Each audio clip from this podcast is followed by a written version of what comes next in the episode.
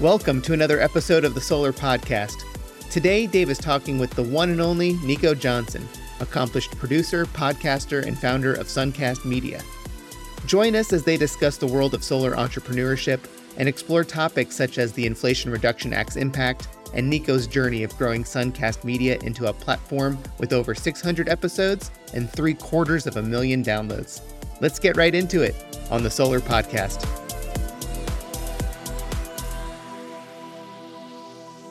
All right, welcome back. We're thrilled to uh, welcome Nico Johnson to this episode of the Solar Podcast. Nico Johnson, I'm thrilled to have you on. Most people that listen to the podcast are going to know who you are and have consumed some amount of your content, but he's a business coach. He's the owner of, of Suncast Media. He's a producer. He is obviously a, I would call it world famous podcaster. Um, he's putting out two podcasts every week. Uh, he has thousands of listeners, uh, close to half a million downloads. Uh, he's also an entrepreneur himself, something that I'm actually passionate about. And obviously, we're going to talk about that. Uh, starting his own solar startup back in 2006. He's got over two decades of experience in renewables, specifically in solar. Uh, broad experience across solar PV landscape. So we're going to talk about all these things. It's it's your involvement, uh, certainly as a content creator. That's one of the things that I'm passionate about. Obviously, here we are on a podcast doing this. Uh, but I also want to talk to you about your experience both on the entrepreneurial side as well as on the business side. Nico, there's any number of things I'm sure I'd left out. Anything that you think our listeners need to know about you before we get started? Uh, well, in in recent uh, few years, I am also uh, an investor. I wouldn't have called myself an investor, but I was invited along uh, by my friend Kyle Cherrick to be a venture partner in an, a syndicate and now rolling fund called Climate Avengers, um, which we, um, as I was telling you a little bit earlier, like has now become a product inside of our our Resource Labs network as a podcast. But before all of that, and there are many things that we could talk about, I want to say kudos. It's so hard to start a podcast and to keep it going and to bring on guests like I know are coming onto your podcast right now. I won't ruin it for anybody, but like the guests that are coming after me are actual legit industry investors and uh, and luminaries. So um, you know, my hats off to you being a successful CEO, running, you know, merging uh, companies that are meaningful, recognizable companies and scaling a business that is addressing climate change in specific ways with domestic manufacturing. All of the things that like the IRA wants to see are part of what complete solar is. And the solar project as an extension of that is a brilliant move by you to do what is not an explicitly branded podcast, but a place where you can share with your uh, with your friends, advisors, uh, and, and, colleagues and peers and other aspirational peers thoughts about how we do this together. So, like, I genuinely want to say, as someone who's done this for seven years, this is hard work. My hats off to you, man. Well, thank you. That's uh, that's that's high praise coming from you. I appreciate that, and and and also unsolicited. So, thank you. It's uh very flattering to hear you say those things, and and uh, we we hope that that that they're all true. Uh, we're hoping to bring all of those things to pass, certainly. So thanks, Nico. But the hour is about you, Nico. So please help our listeners understand who you are outside of being an investor, entrepreneur, uh, producer of fanta- fantastic content, all these sorts of things. You know, when uh, my, my the question that I avoid most, and that for what it's worth, I think is the worst question to be asked when you don't know what to say and you're at a dinner party, but everybody inv- inevitably says is, "Well, what do you do?" Right? And I ask that question uh, in the way that so I, I always want the answer to um, my response to be one thing, three words. Tell me more. Hmm. And I would advise everyone your goal in a conversation is not to tell everyone everything you do up front. That's poor storytelling. You don't get that in Hollywood. You shouldn't get that in a conversation. Your goal is to get them to say, Tell me more. So when someone comes up to me and eventually, inevitably say, Well, what do you do? I say, I'm a professional question asker. Wow. Yeah. And they'll, like, you have to ask a question after that, right? Absolutely. it's like, Well, what do you mean? Tell me more. And uh, I'll usually follow it with something like, Well, I have the privilege of running my own independent podcast. And I have become a bit of a thought leader in a very small niche that is growing called solar energy. Have you heard of it? Yeah. right? And it's just finding those little pauses in conversations that are really important. And what I've learned over seven years of podcasting is not to own the mic, have presence and poise, but to let your guest unfold, right? Leave moments of, of awkward silence if you need. And I genuinely love, I have an insatiable curiosity about people and their path and where they have questioned and doubted themselves, where that has led their curiosity, and how that has brought them to success, how success is defined. So I'd say the seven years of almost 600 episodes and uh, actually three quarter million downloads of the episode of the podcast um, are uh, a testament to how to help people be vulnerable and open up and tell their story.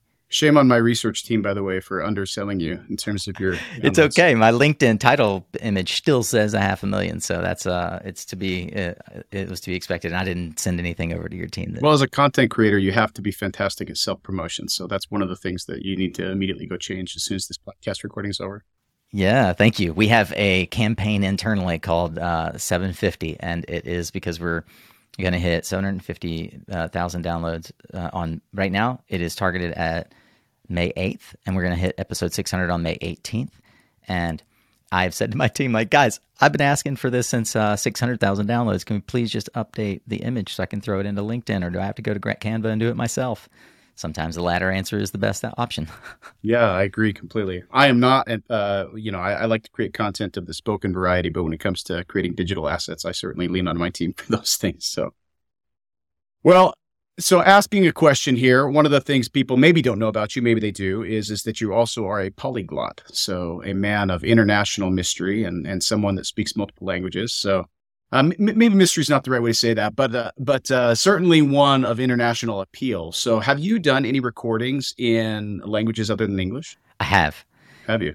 Yeah, I was uh, Spanish language student of the year my senior year of high school, mm which among my group of friends uh, elicited riotous laughter from the stage as I walked over and grabbed my my uh, perhaps hard earned award and plaque.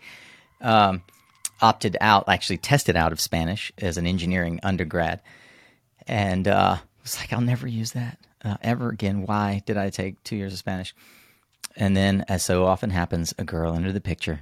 Uh, my sophomore year, I was sitting in a marketing class, and I look over and this lady Danielle, who I hadn't seen in a couple of semesters, uh, appeared, and I said, "Where have you been?" And she said, "Monaco." And I said, "Are you rich?" And she said, "No, I did this study abroad thing," um, which led me down the path of returning to language. And the first time I got my passport, believe it or not, was at the ripe old age of 21 uh, to go take my last semester of college, uh, having prepared for three semesters in the language of Spanish to get to an intermediate level, to move to Spain for one semester and study Spanish. I um, fast forward, ended up going to the Peace Corps, living in a very rural village in Guatemala for two and a half years, and am fluent in Spanish. Uh, early on, Suncast podcast was the LATAM Solar Report. No kidding, that was what I had. Like I have uh, solarpodcast.co is a website that we own, and we also own LATAM Solar something. I never used them. But the podcast was dedicated to the LATAM market because it was the fastest growing solar region in the world. Um, and I was going to be, I was going to have a co-host, Adam James at Greentech Media, who wrote the LATAM Solar Report. I always say that I'm a better curator than creator. I borrow people's ideas because imitation is the highest form of flattery. And Adam said he was totally fine with me naming the podcast the LATAM Solar Report because that sort of you know, edified his work. Um, and I interviewed a handful of LATAM founders. Our earliest sponsor was Enphase in uh, 2016. We did the LATAM Pioneer Series, which we had done a Pioneer Series, and we did the LATAM Pioneer Series, um, where I think a couple of those were in Spanish. I, particularly remember our friends from Puerto Rico, uh, Gabriel Perez, and um, and then I most recently, I'm embarrassed to say, recorded a handful of episodes in Spanish last April that I never published because um, I couldn't find an editor that could do it justice. I'm sure they're out there. I just didn't have the time and, and, effort to do it. And so I apologize here publicly if anyone of those guests is listening. I was at the Bloomberg New Energy Finance Conference in New York. Um, and I will at some point publish them, but I have um, moderated on stage at um, at Spanish language conferences as a moderator for live panels, um, and I have recorded probably a dozen or more podcast episodes. We ran an entire online summit in Spanish. Uh, in 2020, when the pandemic shut everything down, I ran the Suncast Summit and uh, around Earth Day, and we had an entire day of uh, of uh, Spanish language content uh, as a part of our three day uh, online event. Man, we've tried everything to see what hooks, and what ultimately we realized is that um, we just weren't getting a bunch of a lot of traction from uh, Spanish language content. So I would redoubled efforts on focused on um, on the U.S. market and on English language content for now. Because what you and I both know is you don't have to speak Spanish or, or Portuguese. You don't have to speak Chinese. You don't have to speak uh, Arabic to do business in other languages. A lot of folks do business in English, and um, yeah. That, so yes, thank you for pointing out that I'm a poly- polyglot. I hope that story wasn't too uh, rambling. No, I love it. In fact, when did so when did the LATAM get dropped and Suncast get picked up? Was it a was it a transition from LATAM straight to Suncast? Episode two, man. It was uh yeah, I had all the assets already created for Suncast, and um, I had recorded episode one with Adam. And if you listen to episode one, I say it's a LATAM Solar podcast. And by the time we published episode one, I had already rebranded to Suncast. And um, by the time uh, I got to interview Dan Sugar, episode 38, I think, I had realized pretty clearly I need to focus on the um, the U.S. market. That's what a lot of my LATAM friends were interested in. A lot of the market that was following me from Latin America. Um, I'll tell you, you know, you mentioned Man of Mystery. Two things are true about that. One um, is that I, I, was known I was known as the LATAM guy for a long time. Um, so much so that uh, a good friend of mine still to this day, Lamberto Camacho, he called me in 2013. I was at Conergy and he called me out of the blue on my cell phone. And I said, How'd you get my number? And he said, Oh, Jigar gave it to me. I was like, Jigar Shah? He's like, Yeah. I'm like, Well, why'd Jigar give you my number? And he goes, Because he said, You're the LATAM guy. And, uh, um, and so I have had many opportunities to thank Jigar profusely for that. But the other, um, which is funny, is like a lot of folks still consider that I'm the LATAM guy because they, um, because all of my um, sort of consulting is focused on uh, finding your signature client um, or or coaching companies into how to work in Latin America. And um, and so the most common question I get if it's not um, kind of how are things going? Are you still in Mexico which is where I used to live? Are you still in Mexico? The other is how do you make money? So I like the man of mystery thing because I never really answer that question for anyone. Yeah I suppose there's a lot of people that listen to podcasts that you know, they, they hear about Joe Rogan getting a pretty decent payday, but uh, maybe don't fully appreciate how that's possible. It's like the one one hundredth of one percent. Yeah, yeah. Well, I'm sure a lot of people think that you and Joe Rogan are the same persons. They do. Uh, I've been called the Joe Rogan of solar, which I'm not particularly sure I like. Uh, I like more like the Charlie Rose of solar, honestly. um, both both having their own unfortunate misogynist uh, uh, forays that yeah, I think the connection is probably a lot more just uh, based on I think you have the biggest listenership and a lot less about your specific views. But uh, I, I, would take it as a compliment. I, I do indeed. Thank you. And um, and I, you know, I think that the the thing people I had somebody recently say to me, and they were dead serious. They looked me in the eye, and it's somebody I've known for a long time. He goes, "You mean you're not making millions? And he was dead. I thought he was joking. Like we're just having tacos in Austin. And I'm like, really? He was like, Yeah, I totally thought you were killing it. And I'm like, I mean, perception is reality. So to your point, um, you know, I, I, tell people that um, podcast is a hard road, but the but the, the, the I do not measure wealth by the money that is in my bank account. My inevitable um, financial riches are coming inevitably uh, because I've done the work, and the body of the work is what points to the direction of the creator. And everything else that I've gotten from the podcast is an indestructible network, and your network is your net worth. In my network of, of um, over 600 founders, executives, entrepreneurs, and entrepreneurs in the clean energy sector is indestructible. No one can take it away from me. That's the power of creating your own platform, Dave. It's indestructible, your personal brand. And if you care for it and curate it properly, it will carry you the rest of your career. Well, that's a nugget any professional can take away from this solar podcast here. I mean, we obviously talk a lot about solar and, and renewable energy, but uh, I think that's just a life lesson generally. So, um, absolutely. Thanks for sharing that. So, one of the things that I would love to d- dive into with you is obviously you talk with uh, industry experts, CEOs, entrepreneurs, entrepreneurs. You talk to um, investors, impact investors, people that are not impact investors, just people that are greedy capitalists. You talk to the whole gamut. And one of the things that has widely been talked about, and we've talked a lot about it here on the Solar Podcast, is the IRA, you know, the, the Inflation Reduction Act. And so I would love to get the perspective of someone who has been able to glean expertise from so many people about why you think that this is either important, timely, or terrible. Um, just help us understand what your perspective is based on all of the fantastic um, nuggets of information that have been shared to you by the many professionals with whom you've had the opportunity to interact with and create content. Dave, you know, what you and I know is true as industry insiders is that this is the most significant climate legislation in, legislation in our lifetime, probably in history.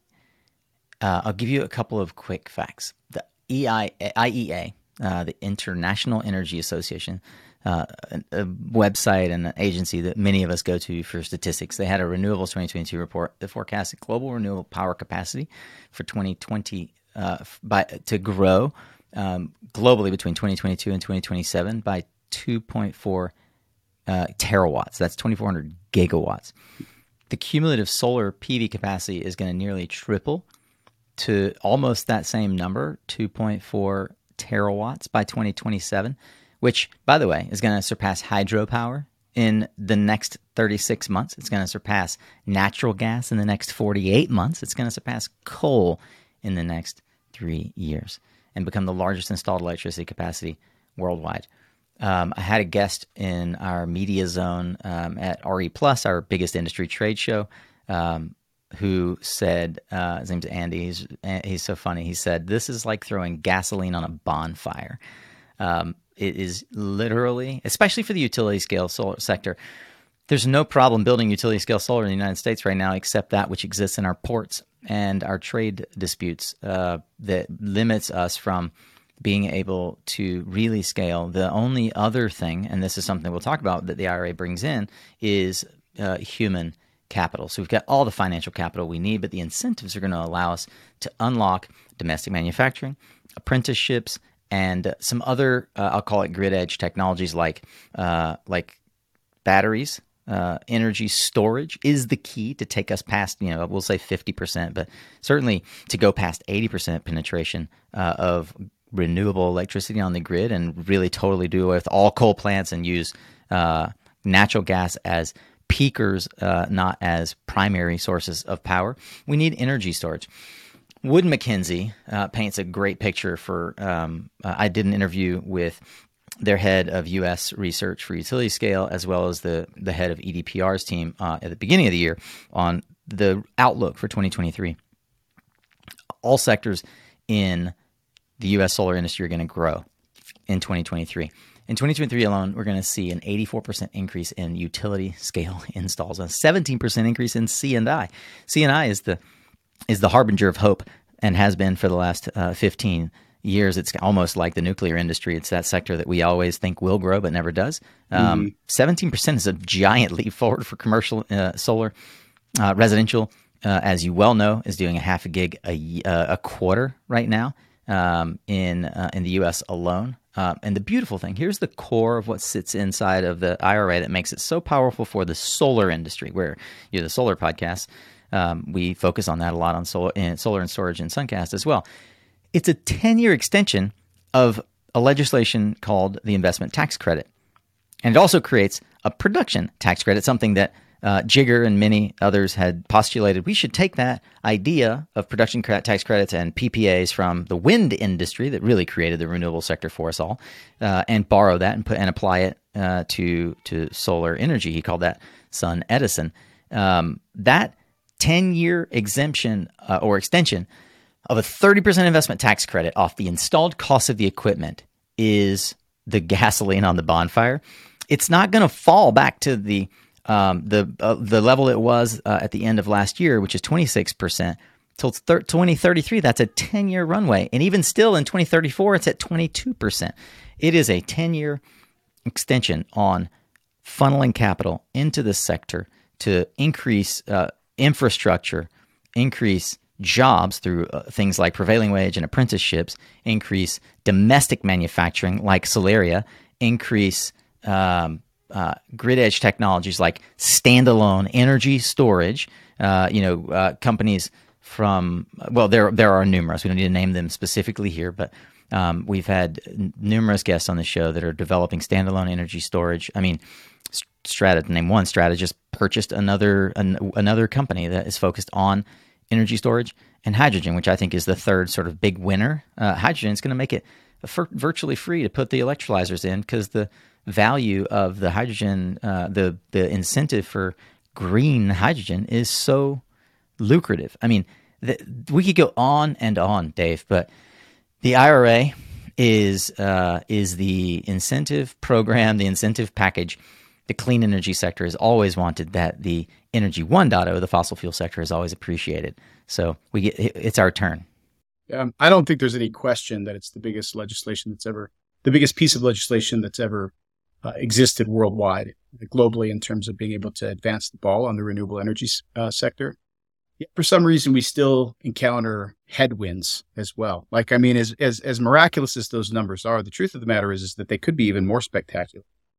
And what are some of the headwinds that you hear about that, that maybe even frustrate you as a champion of these renewable energy? You know, there are. Um, when I started in the solar industry in 2006, there were no less than five manufacturing plants here in the United States. I can think of uh, a number of them uh, off the top of my head. Shell still had one, BP had one. Um, uh, believe it or not, Bosch Solar had a plant in the United States. Solar World famously had their plant up in Portland.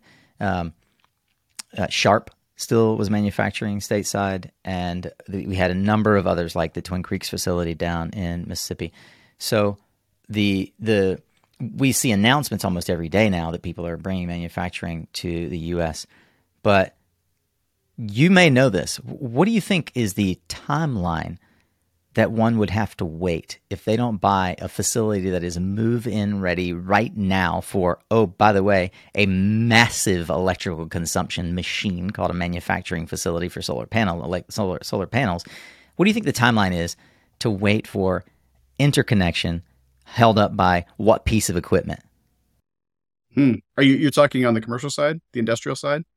The CNI side of like just setting up your own plant, right? So like Q Cells is going to set up a new plant, Seraphim setting up a new plant. We've got new. Yeah, well, I know what the timelines are that they've announced. I don't know if those are internal decisions and discussions, or if that there's uh, if there's some practical reasons holding them up. But I know that to stand up to stand up a line here in the United States, if all of it's going to do is assembly, if you're not doing everything cradle to grave, meaning uh, everything from cell manufacturing all the way through, if you're just doing assembly, it's probably a year to set one up. Yep, and that's and that's the setup.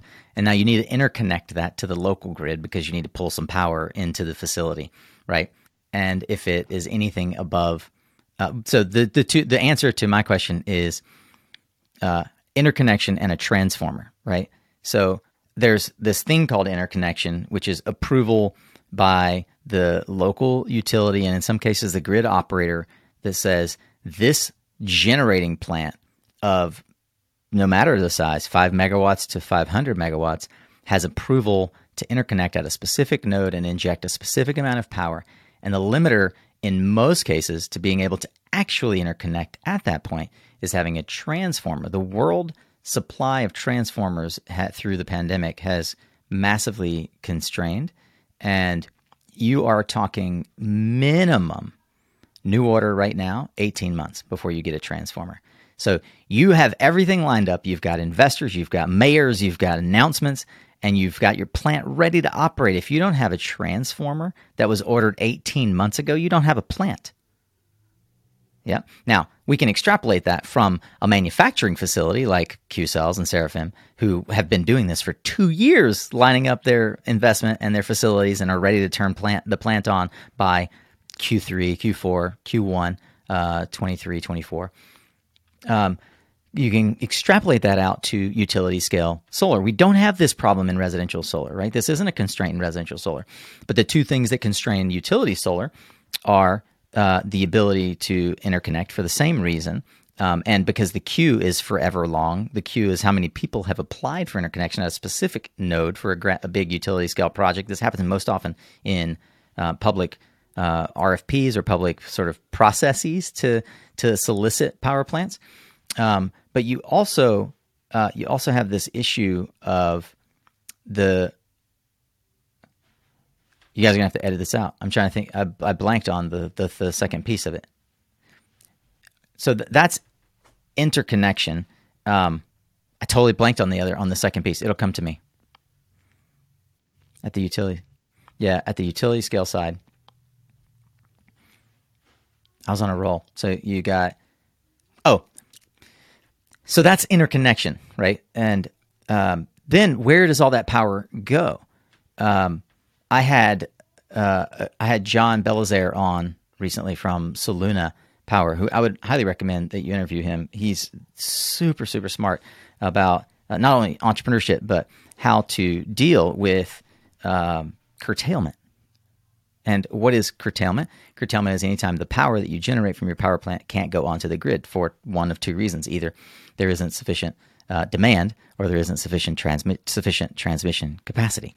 The latter being this, probably the single biggest defining factor of whether or not we can scale at the rate that we that we actually physically functionally can scale. Bill Gates has said the number one inhibitor of solar expanding and climate tech generally, and so wind, solar, uh, etc., um, and replacing fossil fuels. The number one constraint is transmission. Without a doubt, and obviously uh, the transmission side of things. Um, and what they used to call famously or infamously the duck curve, you know, from the residential side, when you were putting too much uh, power onto the grid at certain hours. Hawaii started to deal with that. They were the first state to deal with that in the United States. And we started having to add batteries to limit the amount of uh, self or to, to increase self consumption and limit the amount of export or discharge onto the grid. Um, and we're dealing that now. Uh, we're dealing with that now in California. Um, California is a little bit more proactive about it, so we haven't had those situations where you have that duck curve or that period of time where you're actually putting more power onto the grid than's being consumed from the solar but we're dealing with that. And obviously, the batteries are something that's really important on the residential side. It's a little bit harder on the on the uh, CNI side, or specifically on the utility side, to, to sort of solve for that. But the fact that we can solve for it at the residential macro micro level, I think, is really important as well. Well, on the resi side, it still remains very small, but you know, obviously in Hawaii, it's 100%. In California, the, it's it's it's to be determined. But with NEM 3.0 coming out, um, some people speculate it'll be 70, 80%. There are others, and I, I know this firsthand. There are many sales organizations that are out there, and they're basically going to market with a PV only strategy. And and they're they're skipping the batteries. And the reason that they're doing that is you can always come back and add the batteries on. And I think that they just feel like, hey, the, the industry's not ready to start attaching batteries to 80% of the sales that we make here and it's something that we can add on in the future. And for the most part, homeowners, it still pencils for them in, in a market like California where energy rates are so high to go PV only and still find a measure of, of, of savings. Um, we've actually been doing a lot of the modeling and helping sales organizations understand what true value proposition is. But uh, yeah, the attachment rates is, is TBD.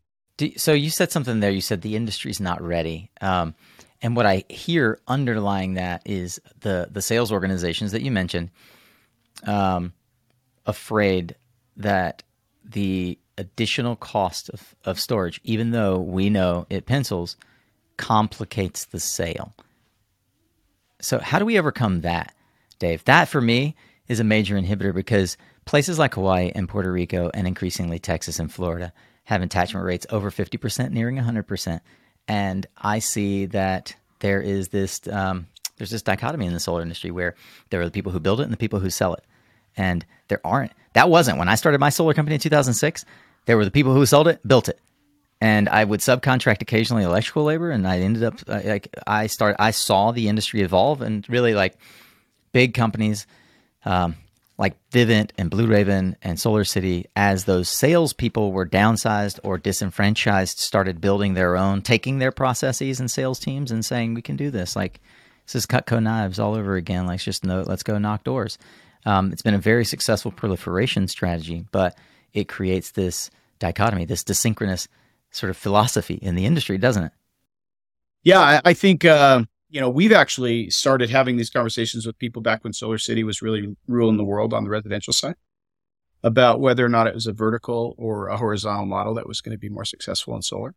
And I still think that's somewhat trying to resolve itself. right now, but obviously right now it has certainly seen some fragmentation and and um, and some of the growth has been as a result of that as these disenfranchised sales organizations talked about started to go out and create their own businesses and started uh, brokering their own deals with the many, well, with the few, but the increasingly many EPCs that are out there, the engineering, procurement, and construction companies that are out there helping them to get jobs built. If anybody doesn't understand what we're talking about, go listen to the episode I did with Alex Williams from Solar Power Partners, I think, Solar Power or something, Solar Power Group. I don't remember. Alex Williams, if you search it in the Suncast feed, yeah. he explains it in depth. Um, he was one of the guys who basically helped proliferate Vivint's um, uh, regional offices, and he and his brother uh, started um, the organization they have now. But like, it's a real um, separation of church and state in many ways. And you're right; it's an experiment that we're going to see play out over the coming uh, few years. To to what is the right model? You you guys are in a position um, that you get to have a frontline uh, a frontline view on how the solar industry evolves. Uh, it's it's very compelling to watch. Well, before we move on from the the IRA, I just wanted to ask one other question. So, um, not everyone is as bullish or excited about it. And so, if I were to ask you, what are the sort of like uh, opponents of the IRA? What are they usually saying? If you were going to steel man um, the Inflation Reduction Act uh, in terms of whether or not it should ever be put into place, what are the talking points that that, that you hear most often? Oh, that is really interesting. I haven't had anybody ask me that question before. Uh, if I pause in any way, it's because I'm going to think through it. I don't have any prepared talking points on it for sure. What I what comes to mind for me and what I see in reading, I certainly don't have guests who poo poo it.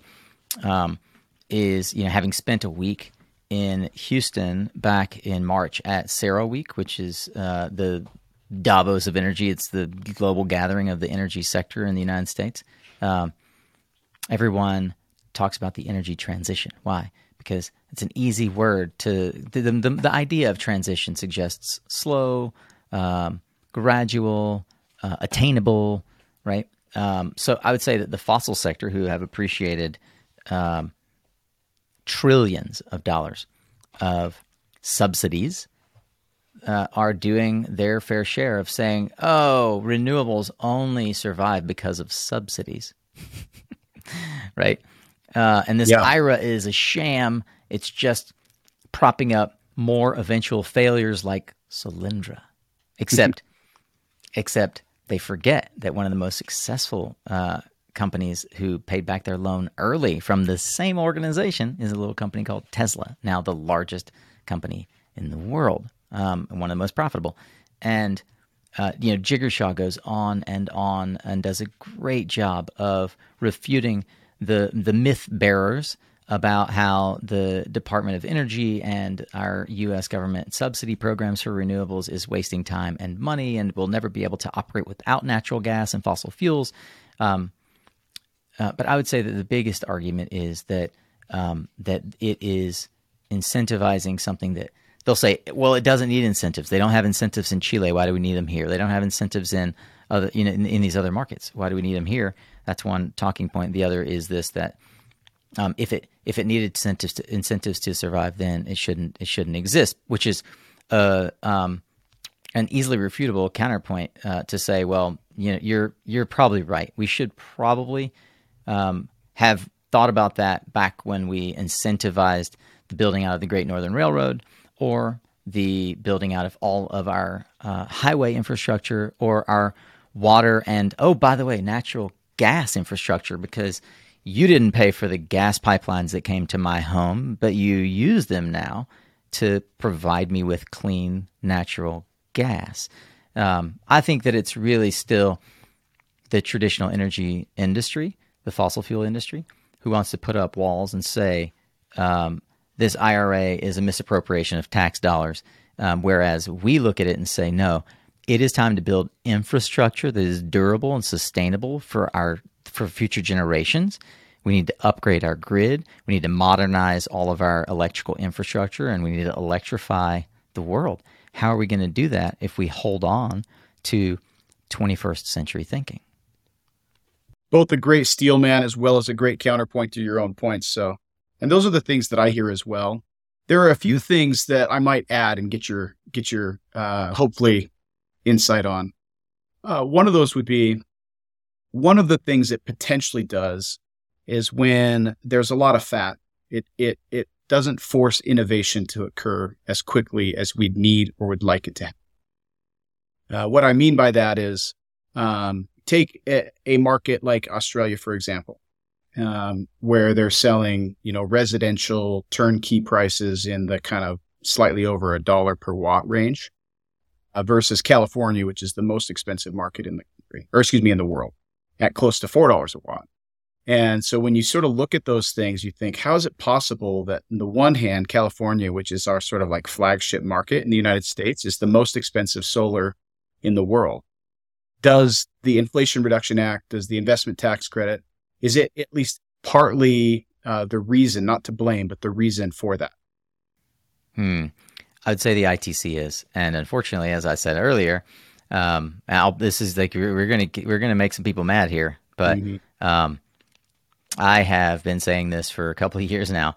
Um, it's not coincidental. Let's look at uh, end of 2022 before IRA was passed and it stepped back up to 30%. It was 26%. Do you know, or do your listeners know, what the average sales commission is on a solar array in California? Certainly not disclosed by this host, but uh... as a as a percentage of sales, coincidentally, it is 26%. I would agree with whoever said the IRA is going to stymie innovation. If we're talking about how do we actually reduce the overall cost to the homeowner, I would agree with you because we still have a fundamental reckoning to happen in the way we sell this product. We don't sell it the same in the United States as we sell it as they sell it in Australia. The reason that I don't think it's within the scope of this conversation to to unpack for everyone um, how and why how and why a salesperson is making 26%. Literally, we're passing through the, I, the ITC, and I would argue that it's probably going to go to 30%. Why? Because salespeople typically, if uncapped or unbridled, will charge what the market can bear, right? Um, Adam Smith, like capitalism at its best. So, in a world that fosters entrepreneurship, a world that fosters capitalism, everyone along the value chain is going to try to extract the higher, highest profit margin they can. There's no constraint, but there's also zero accreditation required. You can broker a solar project and require no legal accreditation or transparency across the value chain for what's charged where, but you can't broker a house that way. Except a solar project is right now, as a percentage, one of the greatest value adds you can do for your house. You yep, have to, to get a mortgage or to sell the home, each person in that pay stream is required on the HUD to disclose what they made. You don't have to do that in solar. Why? Because if you did, a lot of folks in the finance sector, we won't name names, and in the sales sector would have to start reducing their uh, their fees. We'll call them fees. They would have to start reducing their fees, lest the homeowner say, "What do you mean I'm paying for X Y Z that's not a part of the solar project?" and I'm mortgaging that, the only reason we're able to do it is because in the United States we have these things called loans. And over the last eight years, we've had the best financial tailwind of history. And everyone was able to say the same as they do when they go pick up a car well, what do you want your monthly electricity rate to be? And we'll solve for X. Didn't matter what the project costs. Didn't matter what the car costs. You want to pay 250 a month? I can give you 250 a month. You want to drive that Lexus? Great. Right?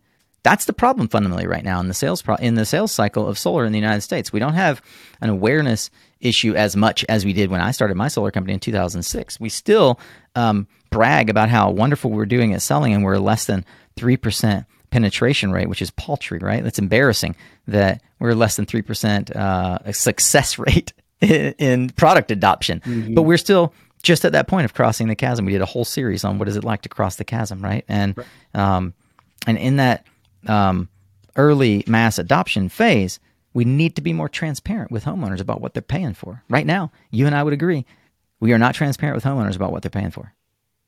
Yeah, no, it's certainly a black box for most homeowners, and they certainly think about it in the context of am I saving money relative to the utility company a lot more than what should my solar actually cost me. Um, and I'm not in any way trying to say that there are a bunch of sales organizations out there or companies out there that are intentionally or doing anything unethically in terms of taking advantage of customers.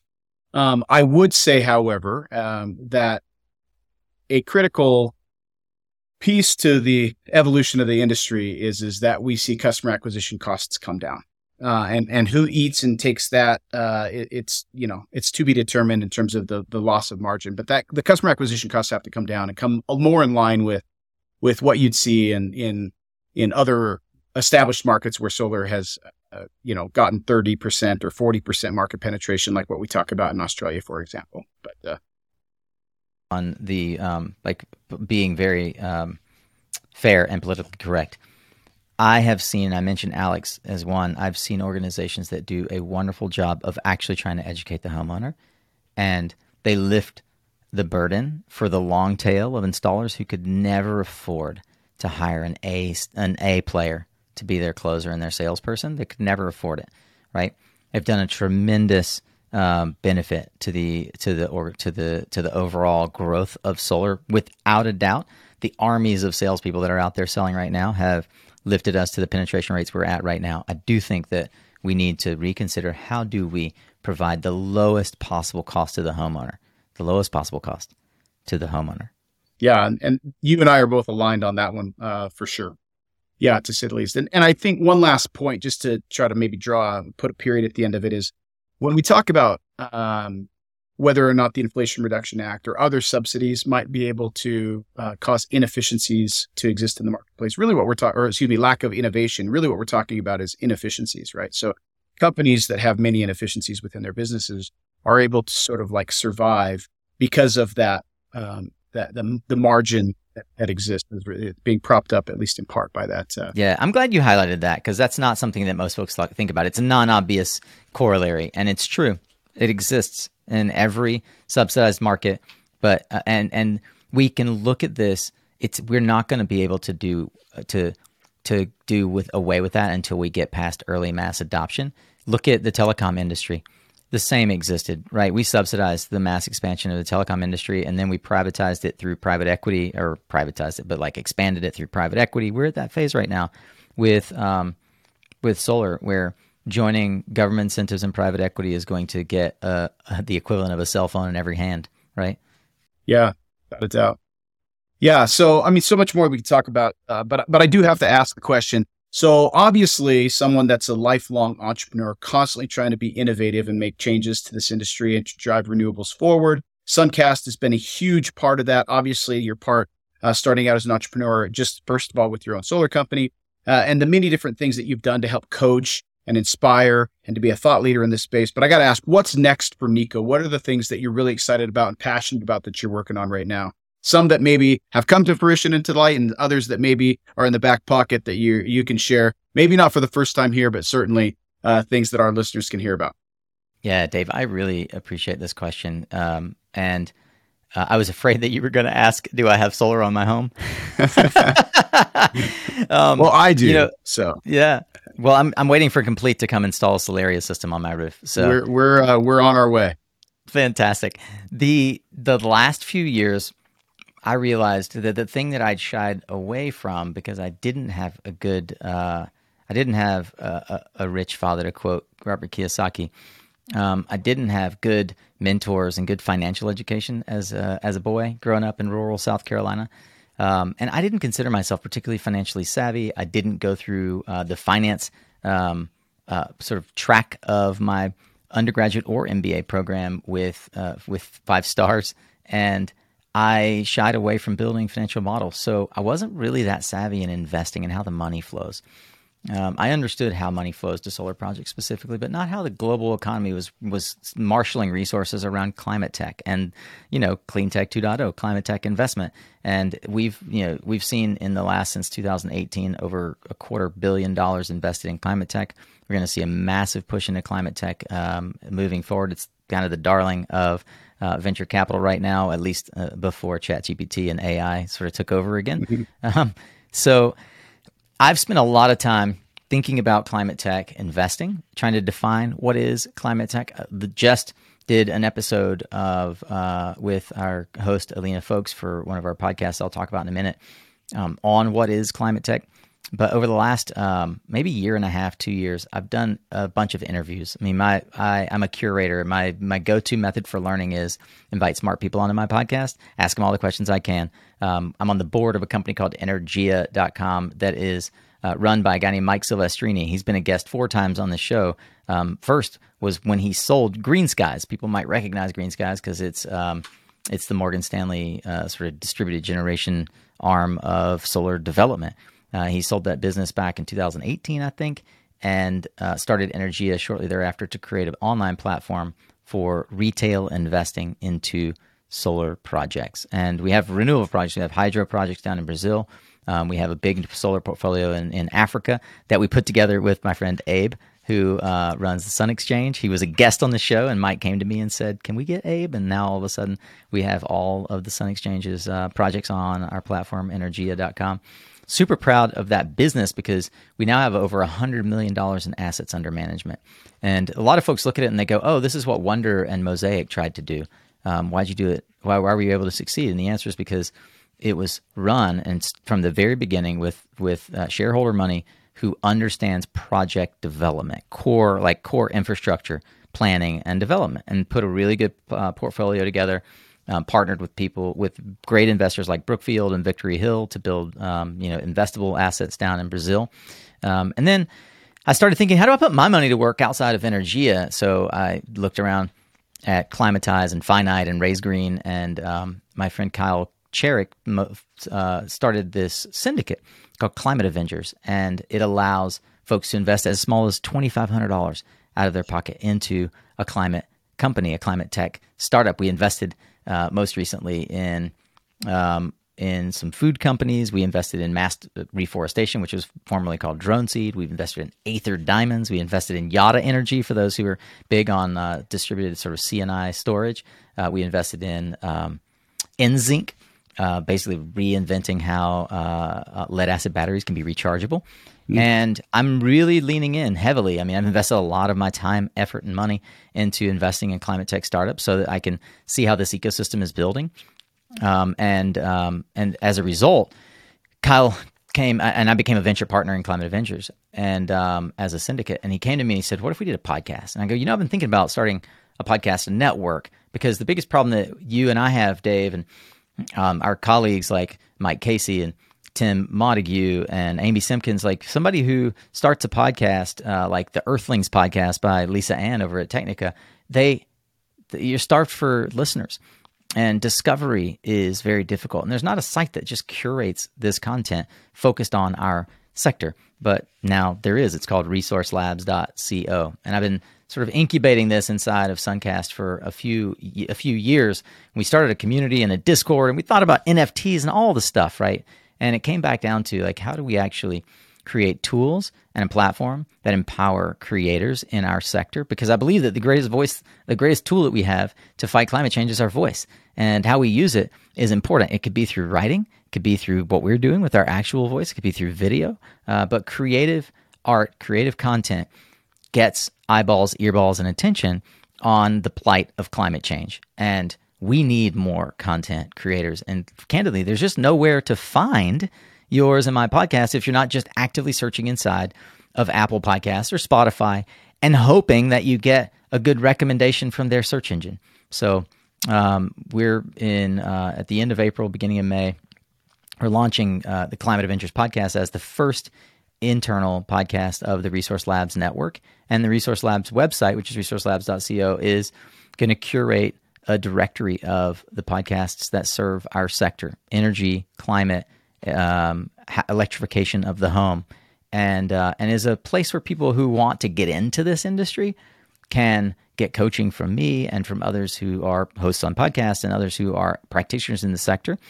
And they can get uh, education through the in the form of courses that will help them both come up the learning curve so that a company like Complete is ready to hire them, um, but also really clear on their transferable skills. Maybe they're coming from oil and gas. Maybe they're coming from government work and they really want to lean in, put their shoulder and their talent to the climate um, to climate action. I say there are three ways you can contribute: time, talent, and treasure. So we talked about treasure, um, which is uh, climate investing. I'm really excited about that. Talent, which is how do we find all those people that are going to be apprentices so that people can get that 15% bump in the IRA when um, when they put these people to work um, because they're not going to find those jobs themselves. We need to recruit them, and one of the best ways is through media. Um, and then time. How do you save time uh, by uh, going to a place like Resource Labs and um, being able to find the solar podcast alongside Clean Power Hour and Suncast and curate your own knowledge transfer right there instead of having to do it inside of Spotify or iTunes, right? Like the, the discovery process is broken for us. And uh, I want to help more creators like you, uh, Dave, and others who are listening to this that want to start their own um, mini media company. We're in an age of disaggregated uh, resources in that way, and people work from home and they've got multiple projects. The average, Tim Montague told me, he said the average person these days has seven careers, seven mm. careers, Dave, in the in their lifetime.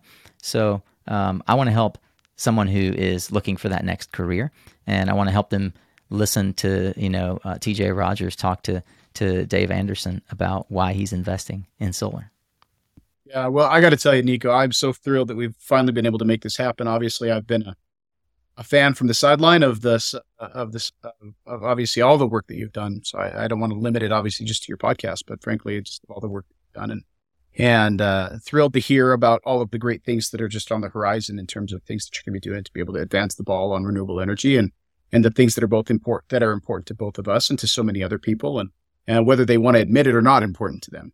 And um, so this is exciting. So there are so many things that I'd love to unpack that we've just talked about right now. And and uh, the truth of the matter is, is we've never had a repeat guest, but I just want to make a formal invitation, Nico. I'd love to have you come back and and chat a lot about a lot of the things uh, I'm particularly interested in. And and obviously, obviously, you can go to the uh, to to to to go check out Suncast podcast to be able to understand and and listen to the. I mean, you're doing two episodes every single week. There's a wealth of information there. I would encourage all of our listeners to go check it out, listen to the many different uh, podcasts that are available. I actually, so you had mentioned and joked around about you don't necessarily consume solar content because you're creating so much solar content. I actually am a consumer of the product and of the content that's on your website. Uh, and so I would, I would encourage others to do the same thing. Um, but uh, yeah, things that we'll definitely talk about. And this is a teaser for the next time you come on, Nico. But I'd love to talk about what it really means to be an impact investor and for people, you know, you're talking about close to a billion people that don't have access to electricity and how impactful it is as we establish and and and build a grid system here that works on an infrastructure of solar renewable energy and then being able to t- take and translate that to the third world or to uh, to the underdeveloped world i really should say man you really know you really know how to push my buttons dave i'm I, I, welcome I welcome the opportunity, my friend, as a Peace Corps volunteer and as a board member for We Illume, which is which is specifically building projects in um, in uh, developing nations. Having just interviewed um, Bill Jordan from Jordan Energy, who is building projects down in Puerto Rico as we speak.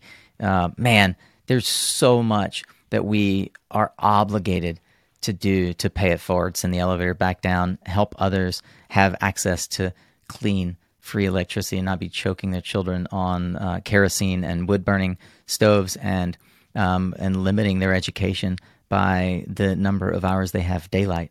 Yeah, access to being able to have refrigerated food and being able to store food. These things are all important things and uh, change the change the quality of life for literally millions, hundreds of millions of people. So things that I'm actually excited about. And, and one of the things that I love to see happening here in the United States um, is the global expansion and access to renewable energy and the, the, the costs of electricity going down significantly. Anyway, Nico, I'd love to talk about all of these things. So again, this is a formal invitation for you to come back on the show and talk about these and many other things that you're uh, both knowledgeable about, but also um, that uh, are, are, are in, involved in at the ground level. So Nico, thank you so much for coming on the podcast with us today.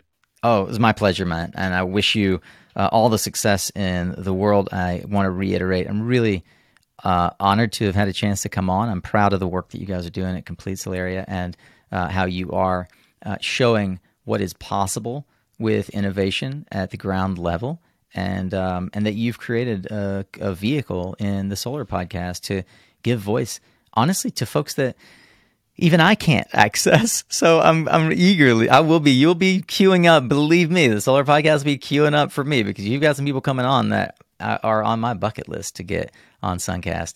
Kudos to you, my friend. And um, I, anytime you're out in Durham, please let me know, and I will def- definitely take you up on another opportunity to dig deep into a topic that we're both passionate about. Well, if I invited you on there, you were obligated to say yes. So that was that was a strategic invite. So again, thanks, thanks so much, Nico. Good to see you, my friend. Thanks for listening to the Solar Podcast. Please don't forget to rate, review, and share us with your colleagues and friends who are passionate about solar, renewable energy, and the future of the environment. We'll talk to you soon.